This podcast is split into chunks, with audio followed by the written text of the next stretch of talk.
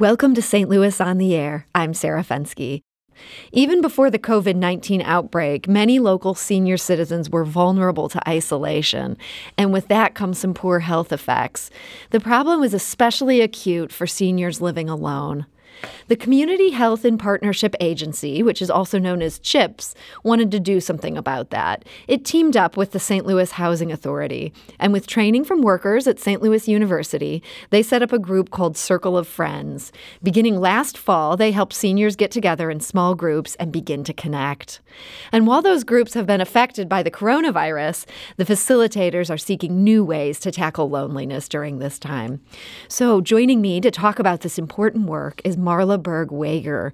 She's a professor in the School of Social Work at St. Louis University. And she's also executive director of their Geriatric Education Center. Uh, Marla, welcome to the show. Thank you. I'm, I'm happy to be able to to be on the on the show today. And we're also joined by Regina Stewart. She's a facilitator with Circle of Friends. Regina, welcome. Thank you. So, Marla, tell me, I, I, understand this does predate the coronavirus by many, many months. What was the genesis for forming these groups? So, the uh, Gateway Geriatric Education Center at St. Louis University um, has a federal grant to uh, enhance uh, geriatric workforce. And uh, one of our initiatives for this year, or for this cycle of funding, is that we have uh, developed this evidence based intervention called Circle of Friends uh, which was developed in, in Finland some years ago. And it's a group intervention really focused on being able um, to address uh, loneliness and social isolation among older adults. And we have uh, some partners in the community. Um, and Regina is facilitator of one of the groups with with a partnership between uh, Community Health and Partnership and uh, St. Louis Public Housing Authority to be able to do these groups. And we developed training, and we've all been working together over the last, oh gosh, since the early fall to to be able to bring together older adults who otherwise are not uh, having a lot of contact um, with others or or may be lonely. So, Regina, you were a facilitator for one of the first groups, and that was beginning last September. I understand the participants were your neighbors. Did you know many of them before this? Some I did, some I didn't. I, I just want to say, Sarah, I thank you on behalf of uh, the other four facilitators who have worked just as hard Roberta Collier, Edith Guthrie, Celeste Jameson, and Dolores Quinn. We knew some of our neighbors, some of them we didn't. And in one case, one of the facilitators, I believe that all the people that she has in her group, which is the largest group, Edith's group, um, they were kind of fairly new to her. Okay. So describe that first meeting for you. Um, what was this like to get everybody together there in person and, and try to open up uh, these these channels of conversation? We um, the first well the recruitment was so much fun because people didn't want to initially be part of anything that talked about that they were lonely, that they had depression, that they were isolated socially. Um, but as we began to talk to them, talk to them, encourage them to become part of something different and something new, uh, they got in, in there. And I, I remember at our first meeting how people went around the table and they kind of talked about how they weren't lonely, how they weren't, they didn't feel isolated. But by the second and third uh, session, uh, they said, you know, I didn't identify what that was, but I guess I was. they had kind of an awakening. They began to understand yeah. some things about themselves. Mm-hmm. Mm-hmm. Marla, um, is is that typical that people might think, "Oh, I don't need a group like this," until suddenly, when they have it, they realize they were thirsting for it? Oh, absolutely. I think that you know, that most of us, if you if you ask us, you know, are we lonely? Are we socially isolated? We say no, no, because we we don't want to appear as though you know we we've done something wrong or or we're not doing what we're supposed to be doing. So no, I think, and I think it's really to the credit of those five amazing facilitators um, that they were able to draw people out and to get them engaged and to get them connected to other people. So, Regina, once you had that first meeting and, and you got to the second meeting, people are starting to let down their guard a bit. What are the things that you hear being discussed at these meetings? Uh, different ways to connect with people. Um, they had personal, everyone had kind of personal things going on with them. So we talked about family, extended family. We talked about services that they were having or they didn't have. Um, we talked about their eating habits, learning something new. So everybody began to connect based on what their personal needs were.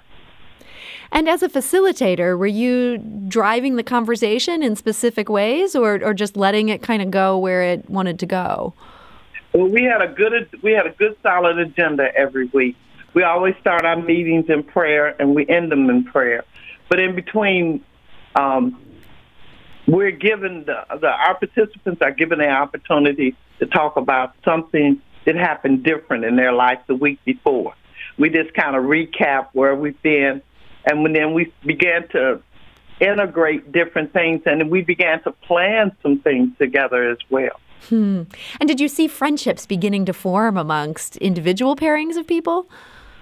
I saw initially I saw people letting their guards down just to uh, accept other people, and then I began to see a couple of friendships here and there where they um, kind of lean on each other for different things.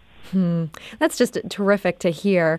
Um, I actually want to go to the phone lines. We have one of your fellow facilitators um, who's calling in, and, and I think it would be great to hear from them as well. Let's uh, let's talk to Irene, who's calling from St. Louis.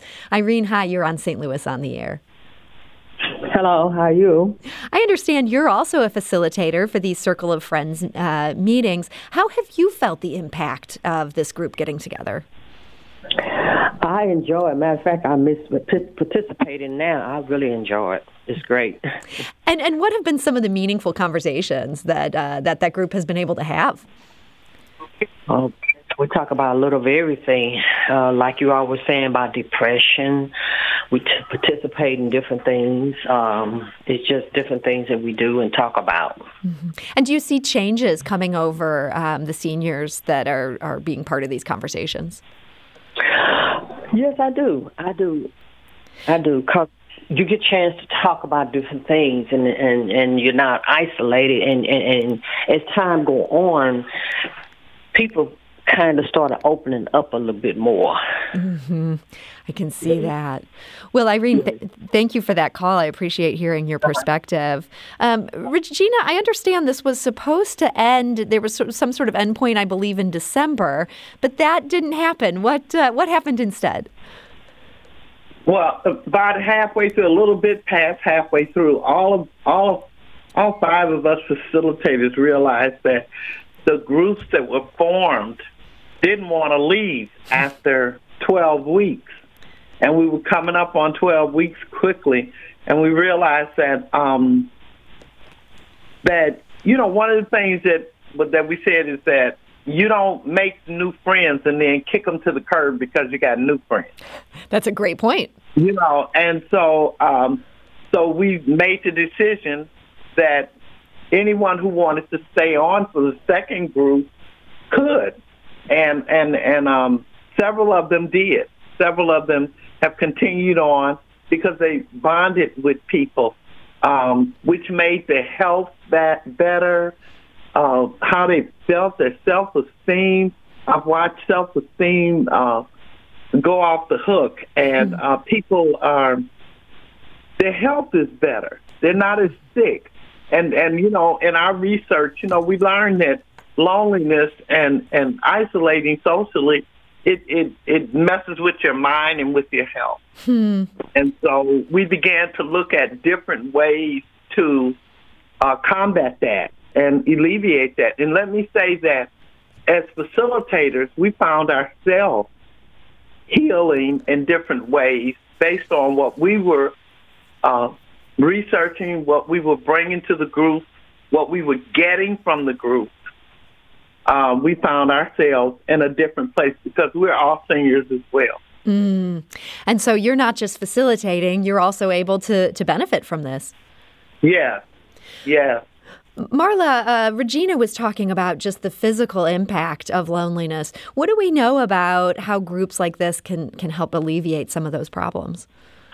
Well, we know that um, being lonely and, and socially isolated um, has significant health, physical health, and mental health um, impacts, as, as Regina mentioned. But I think what a group like this does, what the research on, on this particular kind of intervention shows, is that people report, even after two years after participating in a group, they report that they are no longer lonely because they've they've kind of gotten over that hump and they they're more confident and and capable of, of making connections to people. We know that their health improves. Uh, we know that they go to the, the doctor less often. Hmm. We know they get hospitalized less frequently. And yes. they're more likely to be able to stay in their own homes longer, you know, if there's some kind of chronic illness. So there's some significant positives that come out of being in a group like this. Marla, you'd also mentioned that this was something that was developed in Finland, and we think of that as such a different country than us. That they're just set up with a different sort of social net. And were there any big adjustments you had to make to make this work in the U.S.? Well, we we co- consulted frequently and, and regularly with the founders of this intervention, and, and they were extremely helpful in helping us think through how to do it. We've we have made some adaptations, and, and as the groups are beginning to to emerge around the St. Louis area, um, in, as part of the training, I say to everyone, you know, you know your populations that you're going to be to be targeting for you know participating in a group like this and make the appropriate adaptations. And I think Regina's provided a great example of of what she and the other four facilitators have done to to meet the needs of their particular participants. And I think um, I'm for, we're fortunate that that the founders of, of this intervention who've done all the research were have been so gracious to be able to to tell us that to adapt it to to the to the needs of the of the people. That is so great to hear. And we're talking to Marla Berg Weger. Uh, she's a professor in the School of Social Work at St. Louis University, also executive director of the Geriatric Education Center. We're also talking to Regina Stewart, who's a facilitator with Circle of Friends, this innovative program we're talking about that helps relieve isolation among seniors. Now, that's all the good news. Um, unfortunately, the bad news is what is the bad news for so many things these days. And I understand these these groups can no longer meet in person because of the COVID 19 virus. Is that correct? That's correct. So, Regina, how are you adapting to this? It sounds like people really made such close bonds. Uh, what was it like to have to say, yeah, we can't meet in person right now? Um, it was it it was it was not easy because people were used to um, used to our groups. Our group meets on Wednesdays. Mm-hmm. And our oldest participant, 94 years old. Oh, my. And so a simple call, what I do is I call everybody. I call them, I make sure that everything's okay. If they need some kind of services, I get in touch with whomever can help them to see if, if we can do something to facilitate maybe getting a meal, getting them some food in the, in, in the apartments. Um, just talking, just talking to them, and sometimes that's all it takes. We have one participant, for instance, we have one participant who is uh, who is um, uh, recovering from alcoholism, mm-hmm. and he fell off the wagon last week. And someone called me and told me, you know, we got to get him up into his apartment. So I called him and had one on one. So we have a session every day, mm. and we talk about you know, what's going on with him, you know, what have you, kind of like a two person AA group. and, um, and that's what we do. And, and, and I keep them assured that as soon as everything gets better, we're going to be back together physically. Those are some really serious issues to be dealing with. And I know so many of us just feel overwhelmed without even having that level of pressure on us. Has this been a hard time for you too, trying to make these phone checks with everybody and, you know, dealing with, say, something that serious? It is, but you know, we have other things that we lean on. For instance, one of our participants our male participants, he has a green thumb. And so um, he got us all planting these beautiful plants. And so uh, people talk about their plants and, you know, where they're at now with their plants. And they talk about future plans. Um, we never got around to crocheting. One of our groups is doing a lovely, wonderful uh, quilt, and they're real excited because they're going to um, enter that quilt into the St. Louis Senior Olympics, which right now is on hold. Mm-hmm. Um, so you know, there's a lot of things that are are intertwined, and I think that I I know that all of the facilitators have uh, have jumped through some different kind of hoops and did some different kind of things and became very innovative to keep those groups together to make people feel comfortable and that they're not panicking as well. Mm-hmm. And as, um, once again, that's being helpful to me, and I know to Roberta and Edith and Celestine and Dolores. I know it is because we get an opportunity to talk beyond our families, who, uh, of course, are worried about us, but um, mm-hmm. you know, we get a chance to talk to some people and come up with some new stuff. Yeah, I love the idea of you guys all checking in on, you know, giving updates on how your plants are doing. That that kind of common um, shared activity, even if you're all in different apartments. Yeah, whether or not they're dying. I hope not, but but yes, I guess that's the, the, that happens to plants as well. Marla, for the rest of us who aren't involved with uh, something like this Circle of Friends community, um, what can we do to support older adults uh, who may be dealing with these these kind of stressors and loneliness? Well, I think staying connected, and that's exactly what um, the facilitators of Circle Friends are doing. Just stay connected. Um, there's a, a lot of different ways to stay connected. There's a wealth of information out there about um, you know, the basics of, of video conferencing and FaceTiming and lots of apps that'll help people stay connected. But you know what? There's always the phone. Um, everyone has a phone. And so just trying to stay connected uh, on a regular basis, just like the facilitators are doing. I think encouraging people to maintain their their regular routines um, because that provides comfort and familiarity for us. Trying to stay mm-hmm. healthy, mm-hmm. trying to get some exercise. Uh, trying to maintain regular sleep, but but I think a really critical piece is to stay in touch, and, and this is something that, that us connecting with older adults can do making sure that their their feelings and their needs are being addressed. Mm-hmm. Um, Regina talked about asking people what they need, and and I think you know being able to say to older "You got plenty of food in the refrigerator. Is there something we can bring you?" Um, that kind of thing, and and staying calm um, and being creative. Um, you know, there's there's lots of ways to to be connected um, that maybe just require us to stretch our thinking a little bit. I know that there's some efforts. Uh, I guess the Metropolitan Congregations United, um, they're going to work with St. Louis County and other statewide community organizations to create a phone banking effort to reach seniors. And for people who may find themselves in a position of making phone calls to a stranger, what advice would you have uh, for people trying to begin that conversation by phone?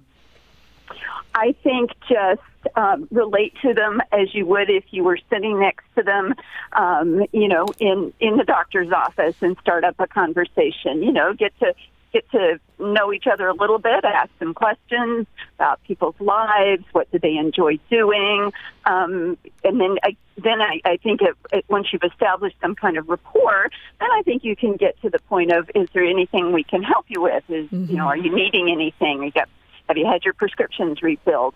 You know, those those kind of things. But but just do what we all know how to do well to begin with, and that is to have a conversation with people. As Regina said, I think it's just it's important to to stay connected um, to people, and because we're all you know we're all in our houses, and um, not having that contact that we're used to having. Mm-hmm.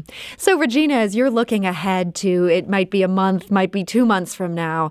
Um, what are you most looking forward to in terms of getting your circle of friends uh, back together in person again?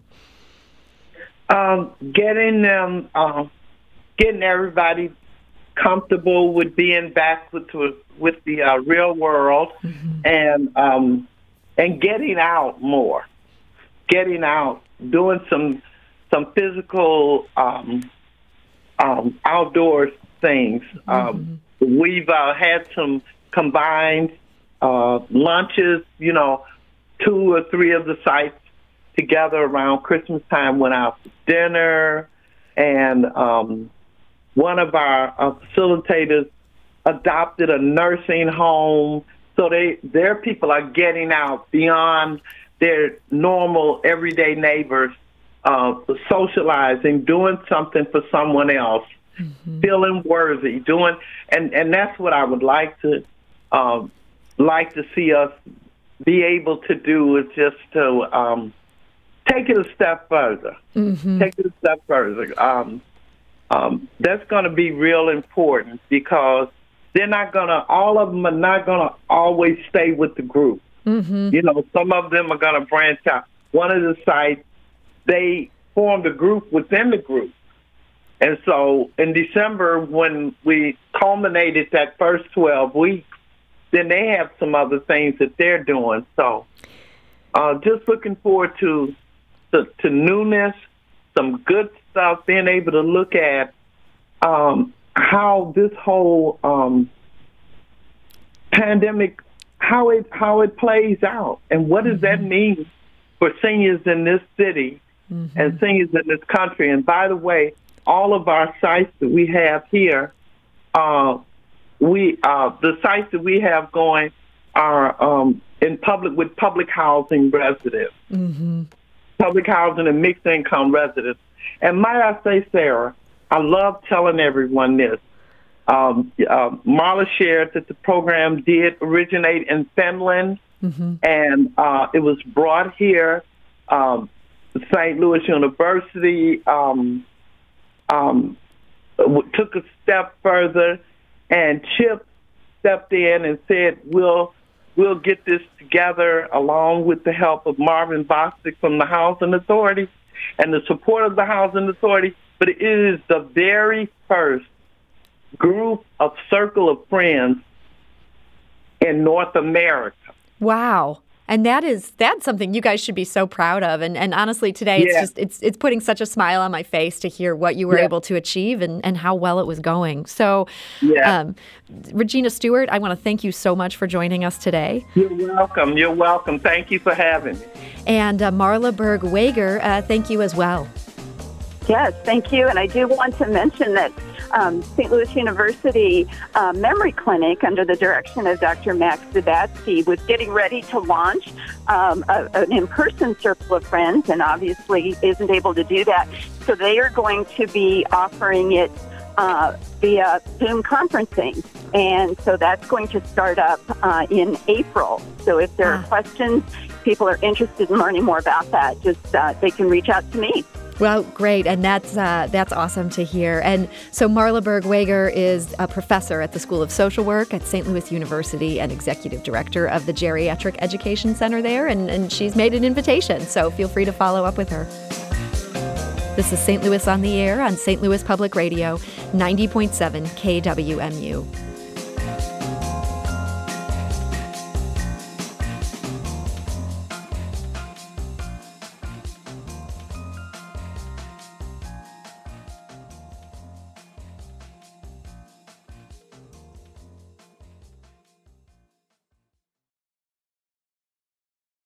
Support comes from the Missouri Forest Products Association.